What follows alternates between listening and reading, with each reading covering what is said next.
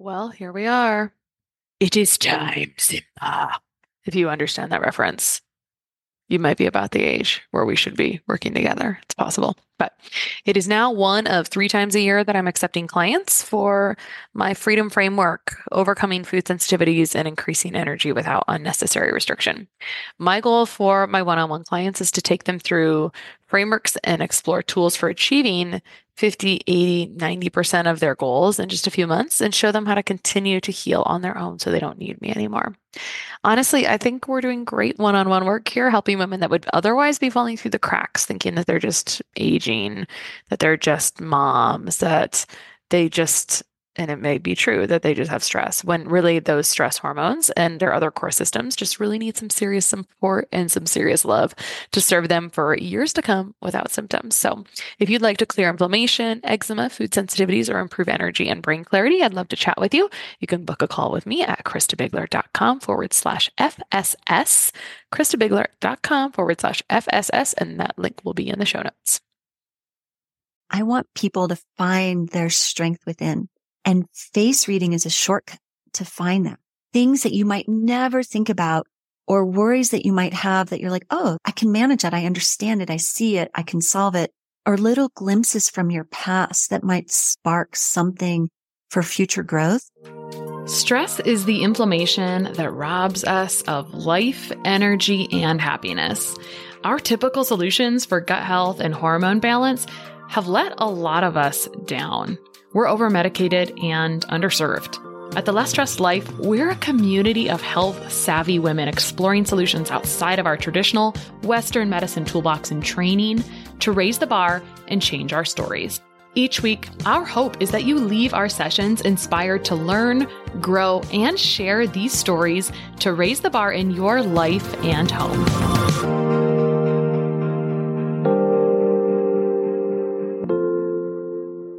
All right. Today on the Less Stressed Life, we have someone that is going to share about a topic I've been wanting someone to talk about for a while, something that I just find so interesting. And she has such an interesting background, which I cannot wait to dig into because I think so often this happens a lot in life where people are doing one thing with their life and then they start to feel called into a different purpose. So really curious how this happened for Juli. So Dr. Juli Kramer is a certified Qigong meditation and TCM, which stands for Traditional Chinese Medicine, Beauty Secrets Instructor. She holds a diploma in Chinese medicine, nutritional therapy, and multiple certificates in Chinese medicine and face reading. She also has a PhD in curriculum and instruction and counseling psychology. So I met Juli earlier this week when I had my own face reading for context. So welcome to the show, Juli.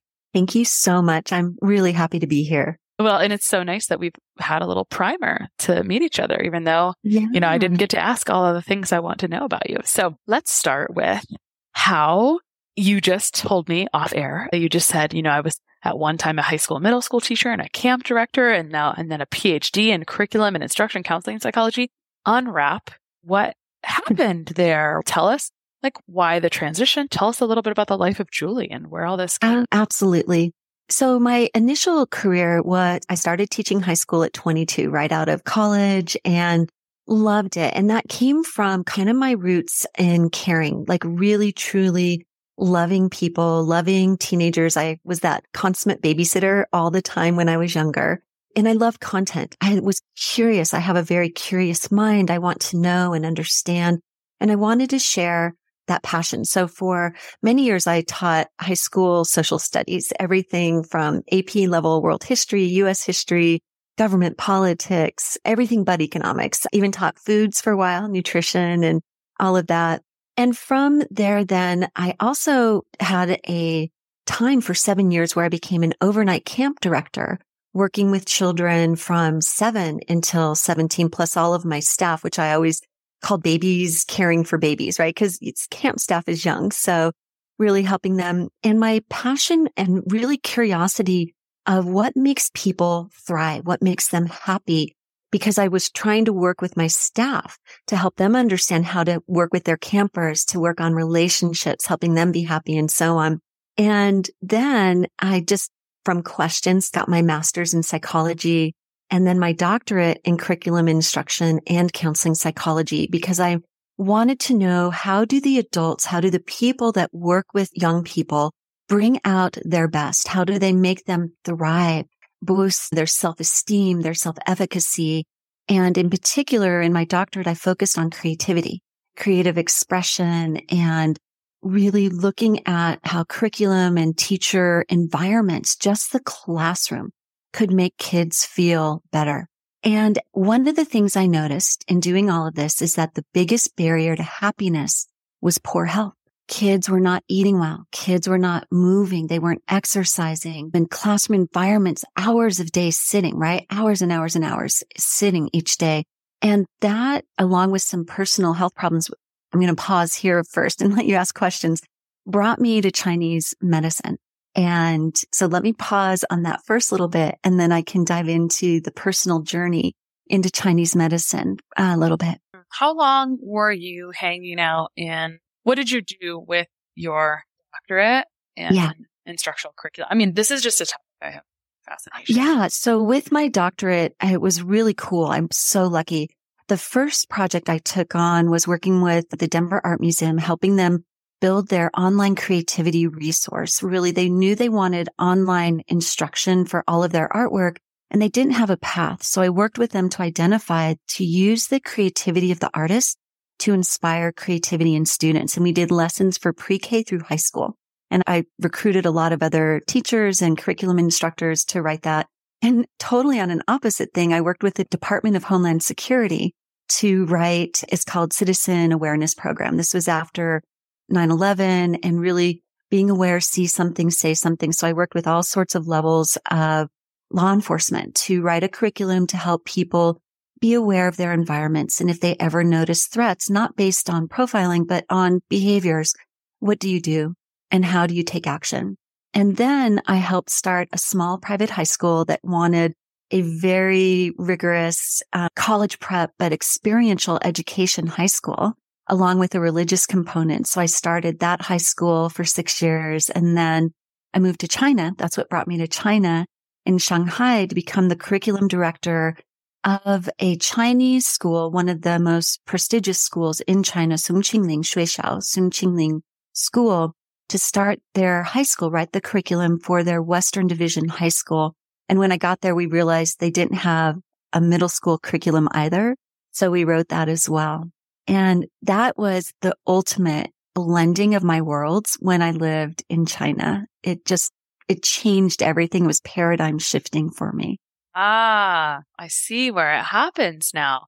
Yeah. Now, did you speak Chinese?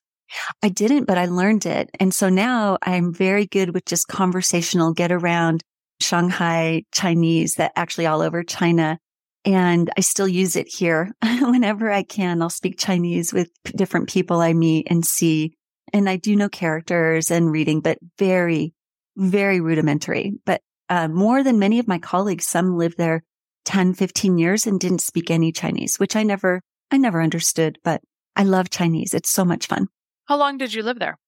I lived there for two years. It was when our son and daughter had, were off on their lives, college, and our daughter had started her career. And it was before we had grandchildren. And I said to my husband, who was stayed in Colorado, Hey, I've always wanted to go to China. Our daughter had just lived there for six months and it's a perfect time to take this opportunity.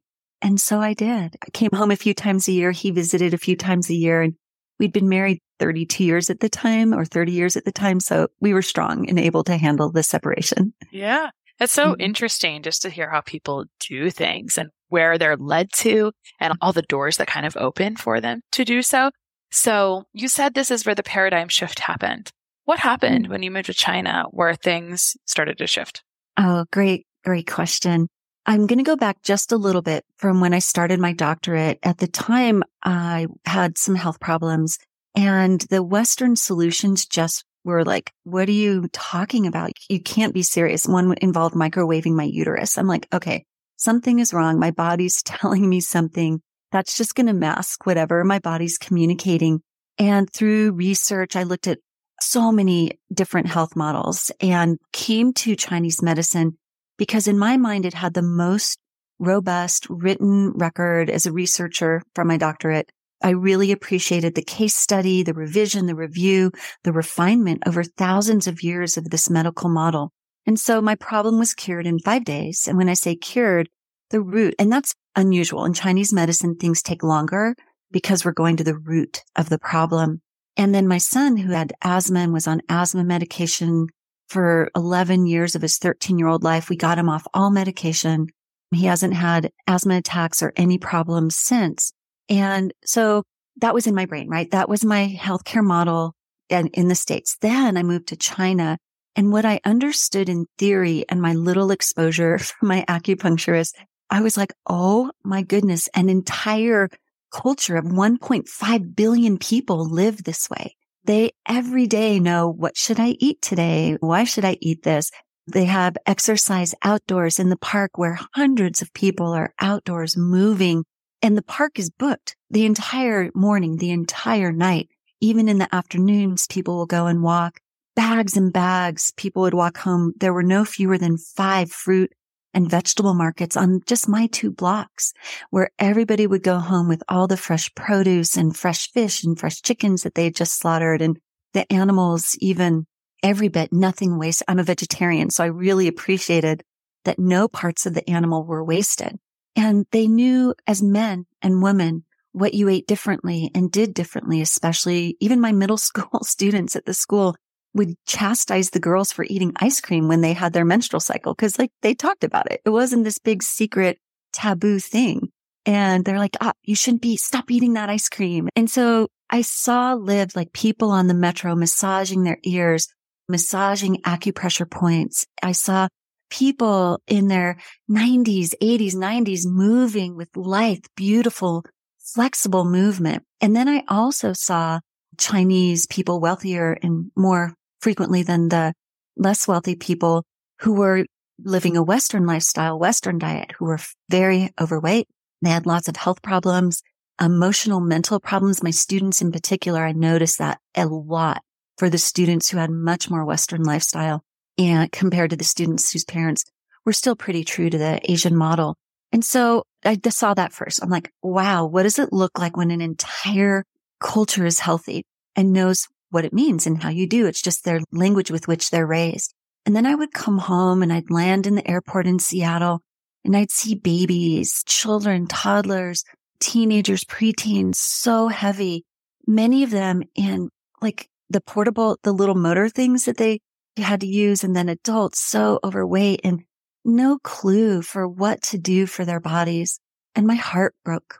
And even more importantly, I saw the emotional struggles and the pain, the needless pain being suffered because of not living in alignment with your body and knowing what to do. So when I finished my time there, they wanted me to stay longer. My husband's like, I can't live in Shanghai.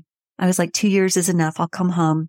And I was like, I can't just go back into the classroom. I can't go back into the schools. I need to do something to bring about change so people can be healthier and happier. All right. So now you're thinking of your purpose in life shifting a little bit. Absolutely. So tell me about training in traditional Chinese medicine. You yeah. did that in Denver, Colorado? Um, yeah.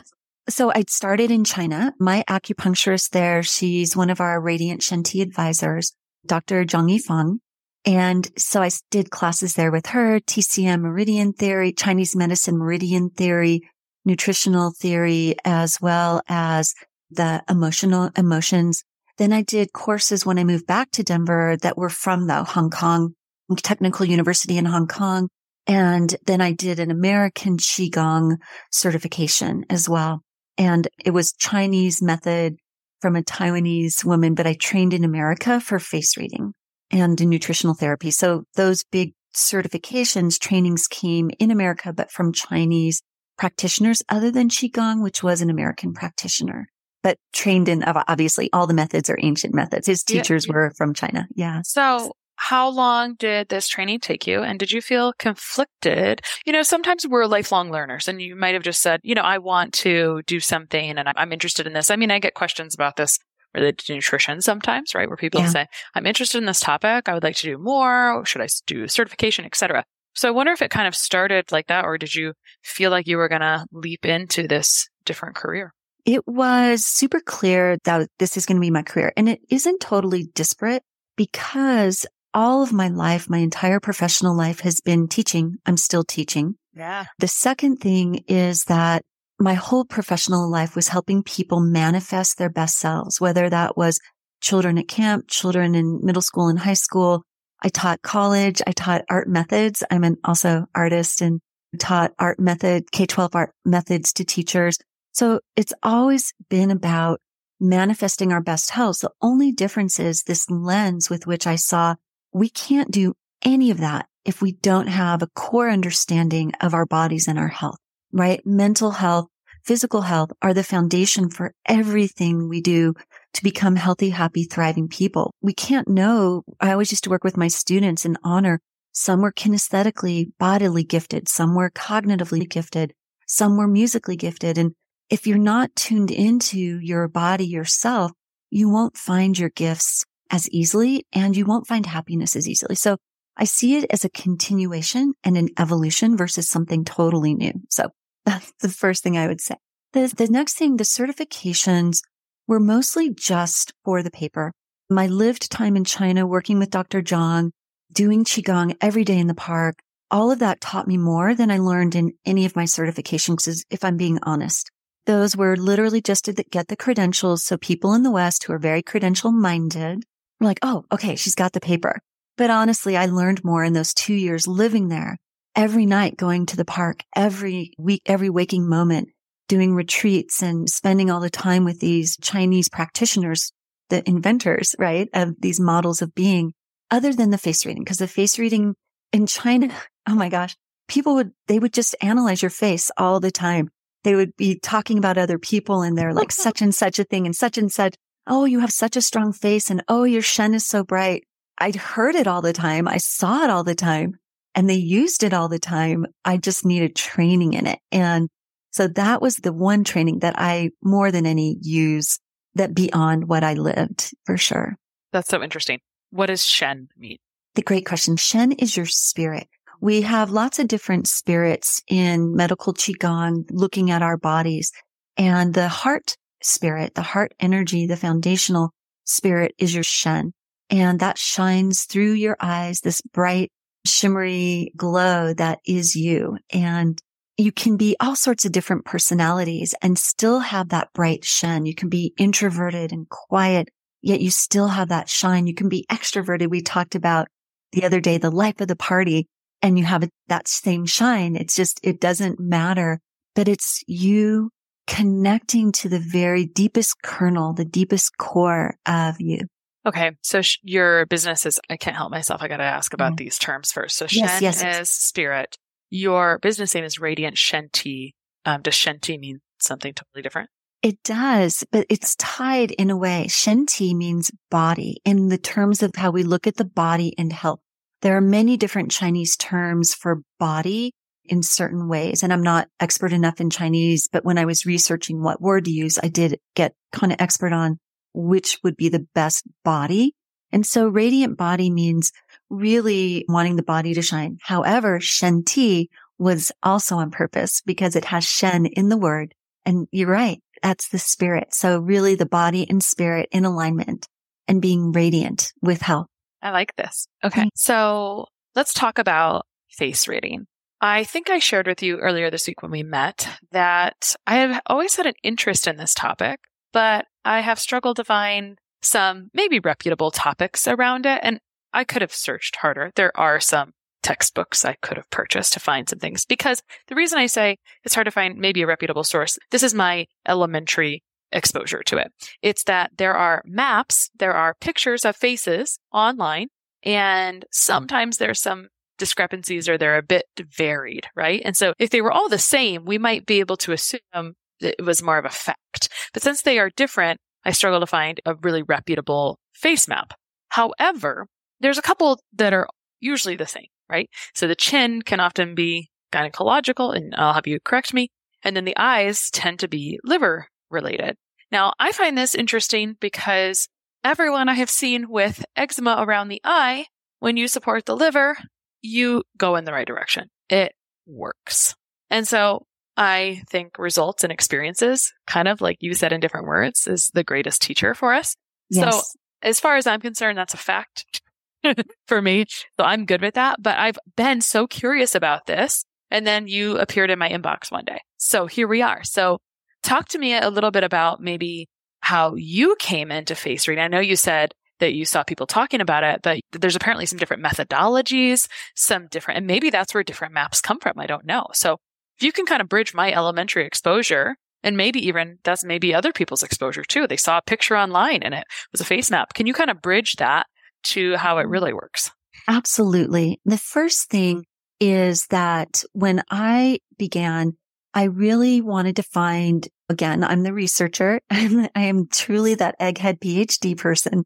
And I did a lot of research, like you found that there were a lot of conflicting maps and information. And I knew the acupuncture points on the face, like we actually have meridians that run through our face, the stomach, the kidney, the gallbladder, whatnot. So we have all of those physical things, but there was so much more that the people in China were talking about.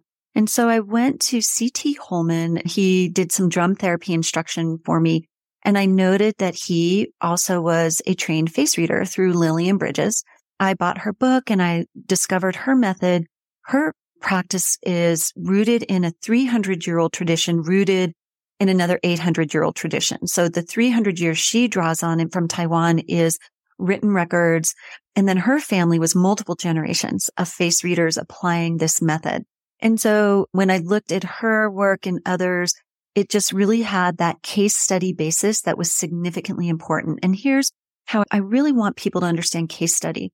In the West, we oftentimes trust the empirical research method where we reduce all sorts of variables and we eliminate everything as possible or have similarities. So we can in the lab say that this particular thing led X led to Y.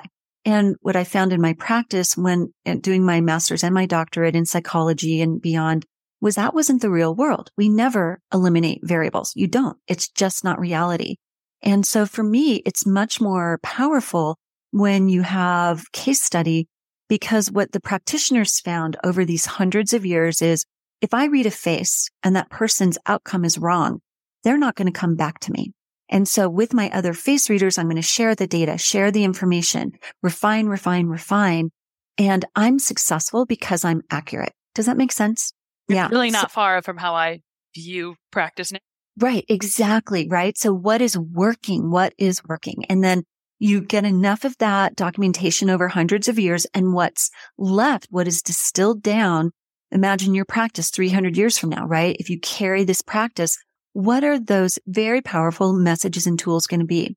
And when you see face reading maps, those are generally show an organ system tied to a particular area of the face. When you say reproduction in the chin, that's pretty accurate. The chin is tied to the kidneys. The kidneys are control the whole reproductive system in Chinese medicine, along with the adrenals and the urinary bladder. The eyes, definitely the skin around the eyes and eczema are tied to the heart and the lungs as well. But the location of the eyes is tied to the liver. The blood connection between the liver and heart are very, very close. So your observations would be valid, right? You see treatment and care and you see improvement from that care for the liver, you care for some of these other symptoms. And I would say you'd be even more uh, quicker response and recovery if you bring in the heart and the lungs as well. So we, over these hundreds of years, people had questions, questions such as, who should I marry? Who should I hire? What should my career be? Who can I trust? Who can I not trust? And should I take this risk? And a lot of very tiny very intimate, very, very intimate life questions. And from this, and it's not a map, it's literally part by part analysis using five element theory. Chinese medicine is rooted way back thousands of years ago in Taoist thinking, where they looked at the universe and the earth and they, to make things understandable, came up with five phases or five element theory to use to understand the world around them and then the body. And from this body network, we have the different elements tied to each of the organs that also then came into face reading. When we look at the parts of the face that physically in regards to our health relate to an element, we found our psycho emotional, psychosocial aspects also revealed within these elements and within the face. So wanting to answer questions rooted in this ancient health model, the practitioners put together all of this information and that's been passed down from generation to generation to generation. And for example, Lillian Bridges consults with Fortune 500 companies and there are many practitioners that are in the work world. They help people hire people or when they are hired, how do you best work with a very valuable person who might have traits that are quite difficult to work with? How do you use your resources to their best advantage? And so that's where that came from. And I took on it. I wanted to do face reading because again, I'm an asset based person. I want people to find their strength within and face reading is a shortcut to find them. Things that you might never think about or worries that you might have that you're like, Oh, I can manage that. I understand it. I see it. I can solve it or little glimpses from your past that might spark something for future growth. That's why I wanted to do face reading to help people jumpstart their happiness. This is very interesting. So I know there's a couple of questions. I know you yeah. wanted to talk maybe about how face reading can show you hidden sources of stress, but maybe yeah. first, do you want to share some of the things that you started seeing when you started doing face reading that were either really fascinating to you, surprised you? Just share a little, like open up the hood for us and tell us a little bit about what it's mm-hmm. been like to do I this, especially coming from your other careers, right? Yeah, definitely. I'd love to open the hood. And I think these will be some fun little things for your listeners. The first thing that I really was personal to me was when I did the face reading, I noticed I have very strong line coming down in between my brows. And that's called the suspended sword. And it's a sign of estrangement. And I actually have estrangement in my life. My son doesn't talk to me. He has his reasons and I want to honor the privacy of those. But it's been a big thing in my life, a very big thing because we were very, very close and our whole family was close. And I have a tremendous sense of bitterness and loss and still joy. He's still in our lives. He talks to my husband and my daughter. And so when I saw that, I was like, whoa. I mean, I knew I had that line. I knew it was tied to liver and some anger and irritation, but it had been deepening over time. I'm like, why is this getting deeper? What's happening? I have a clean liver. I do my qigong. I do my breathing. I do my acupuncture. Why is this? And then I was like, Oh my gosh. And even though I work through it, I've gone from sobbing on the floor every day to just tears trickling down my face when I see pictures of him holding his nephew and my grandson. So the growth is there, but the line is still really strong. So I was like, okay, something's very relevant here. And then through the pandemic, I never had lines on my forehead. I was like, what is going on? And I have two lines above both of my brows. And I was like, okay, let's turn to my face reading because I was going through the training as all of this was happening. And those are skepticism lines. And the lines were there because I'm like, what can I believe? Who can I believe? Where is truth? Where is my truth? And they've diminished, thank goodness, since I really stepped back and just done my research and now I don't listen anymore. I'm like, okay, I know what I need to know and I don't need to immerse myself in the conversation any longer. And so those are diminishing, but really noticing that. And then something in the ears that I love, attached, detached or partially attached earlobe. I was learning that when they're fully attached, that person's very tightly tied to their family of origin or a family they create. Like family is critical for them, sometimes healthy, sometimes not healthy. And then people whose earlobes are loose and dangly that want nothing to do with their families. And then in between. And so I would look at my husband's ears. I'm like, Oh yeah, you've never moved away from Colorado since coming here from New York. You're so tied to your family. Very, very important. And then mine were partially attached, detached. I'm close with family, but I've traveled and I love to live away and I've moved away and come back. And then it was just so fun just to think about it and analyze that. And then really looking at how much it was hard for me to watch movies. When I saw whether it was plastic surgery or Botox or other treatments that I just knew I wasn't looking at natural faces. It was very difficult because I'm trying to read. I'm going through all the work and I still do this now. And I just have to step back and turn off that part of my brain and be like, stop analyzing, you know, just be, and I'm so happy when I see an actor or an actress who has their lines and is natural and their face is telling the story of their lives. It's just really cool. When people use Botox or some other surgical interventions, is face reading very limited to the areas that are not impacted at that point? Lillian Bridges says that the face people present is what you read. So if they've created a face that has a certain look, then you read that face. At the same time, I will always ask, what is it naturally like? What does it normally look like? What did it look like before? Because they're hiding something. They're running away from something, fearful of something, or they had a trauma, a trauma that they want to not have their face reflect anymore is what I found. And I use my training. I'm trained psychologist and I use that training to gently maybe open a little bit of that, unpack a little bit of that and see what I find. But it is quite challenging to have live in both worlds when you have an artificially portrayed face and a naturally portrayed face. And inevitably the naturally portrayed faces are the people are more connected genuinely to themselves. The faces I've read. And I'm not going to make a blanket statement for other faces and that people who do these treatments are not authentic. It's just there's a different connection, a different energetic feel as a face reader that I've, of the faces I've read that comes through more powerfully with a natural face. You told me something this week that I'm going to butcher, but it was about relationships and some women looking for a relationship and they had to nurture something and something changed in their face. Will you share that? I will. So this is from the developer of this kind of the bringer of this theory to the West, Lillian Bridges in that she was talking about she had a cohort of students, 10 women who were not married. They were doing face reading with her and learning all of it. And she's like, well, your face can change. The different things we look at can change. And she looked at, they all read their hairlines and they noticed none of them had very strong yin energy, feminine energy features. And one of the most dominant feminine energy features or an indicator, I should say, of strong feminine energy is the widow's peak, that little part of the hairline that comes down. And so she invited them to embrace more feminine aspects of themselves. And each woman was different how she did that. For some, it was clothing. For some, it was facials or giving themselves more time to care for themselves instead of they were very young energy, male driven, pretty hardworking women.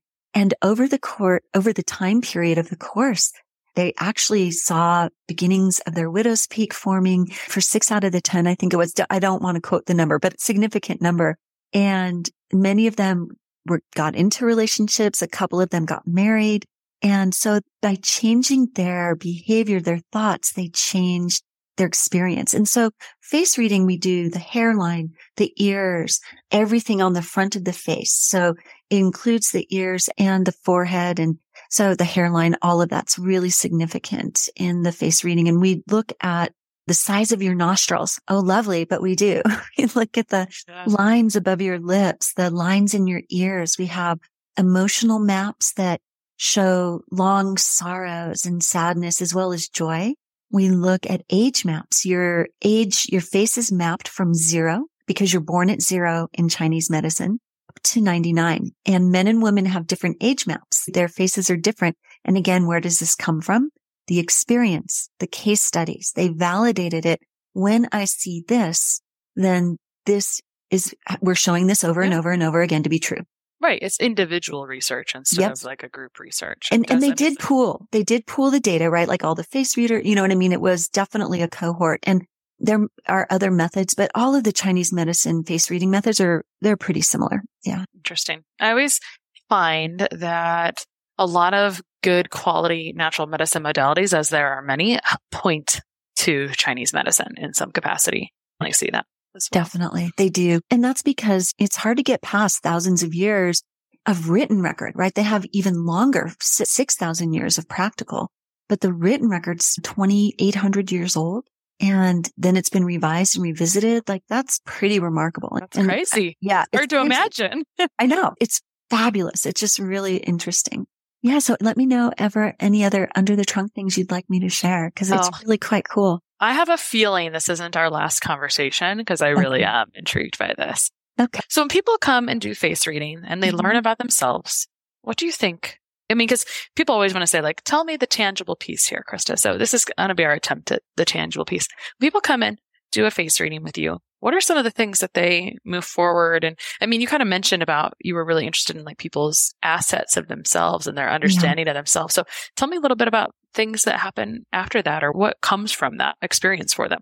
Yeah. So the most common thing I see from people is in their relationship. So when we talk, for example, about the zones of the face and are they a thinking, a sensing, does it logical or feeling person?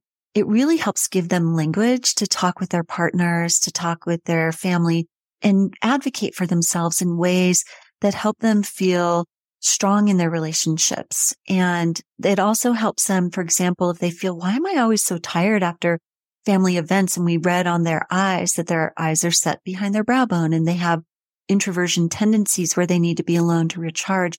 We look at tools and strategies they can adopt to really flourish in these. Some people are very interested financially.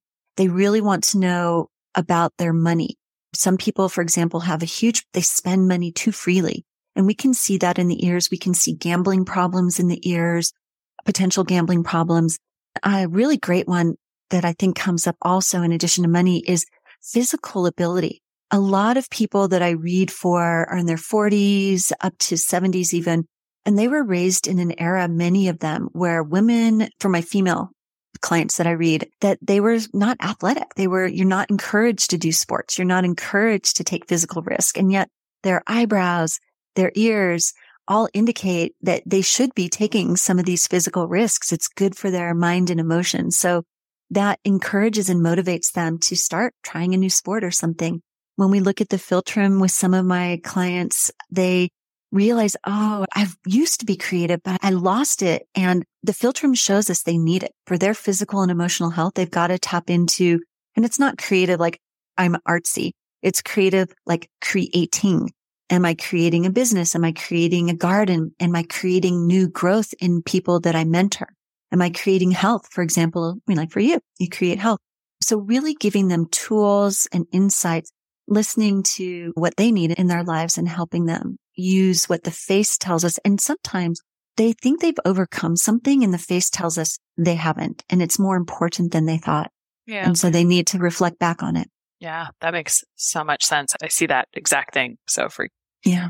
I also have been reflecting a lot on how our relationship with self affects our relationship with others, which is you're echoing Yeah. that exact same sentiment.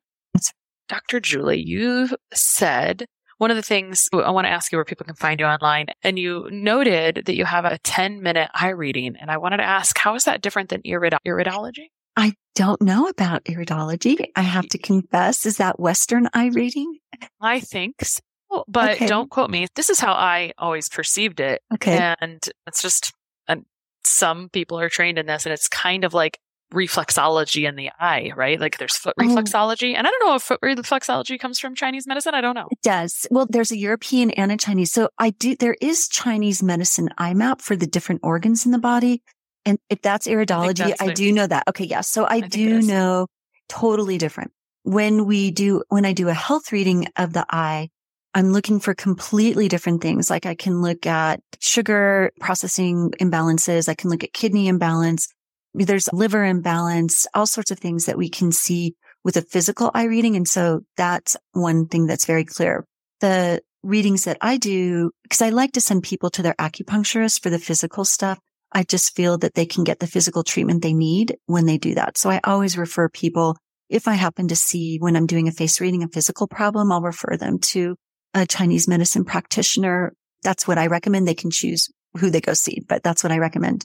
But so with the eye reading, we look at a lot of different things. So the eyes are all about how you express emotion, how you use your words and how you are affected by relationships. So for example, if your outer eye of your eye is covered somewhat by your upper eyelid, oftentimes that means you had a domineering mother that really didn't let you come into your own and you haven't still to this day asserted your will in a healthy way.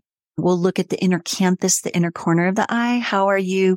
Are you hurtful with your words? Are you too kind with your words? Do you hold back? And Do you express your emotions too freely or are you too withheld? Do you withhold your emotions too much? So the eye reading really focuses on relationships, the potential for relationships and how past relationships might be affecting you. Mm, very interesting. Yeah. So, Dr. Juli, where can people find you online? So you can find me at radiantshenti.com. And for the face reading, just scroll to the bottom of the page and you'll see it in one of the lower right columns. It's just something that I love to do and support. So that's where you can learn. That'll take you to a page with lots of information on why do a face reading, how to sign up for a face reading and all of that. And there you can also sign up for the free eye reading. So it's 10 minutes, super fun.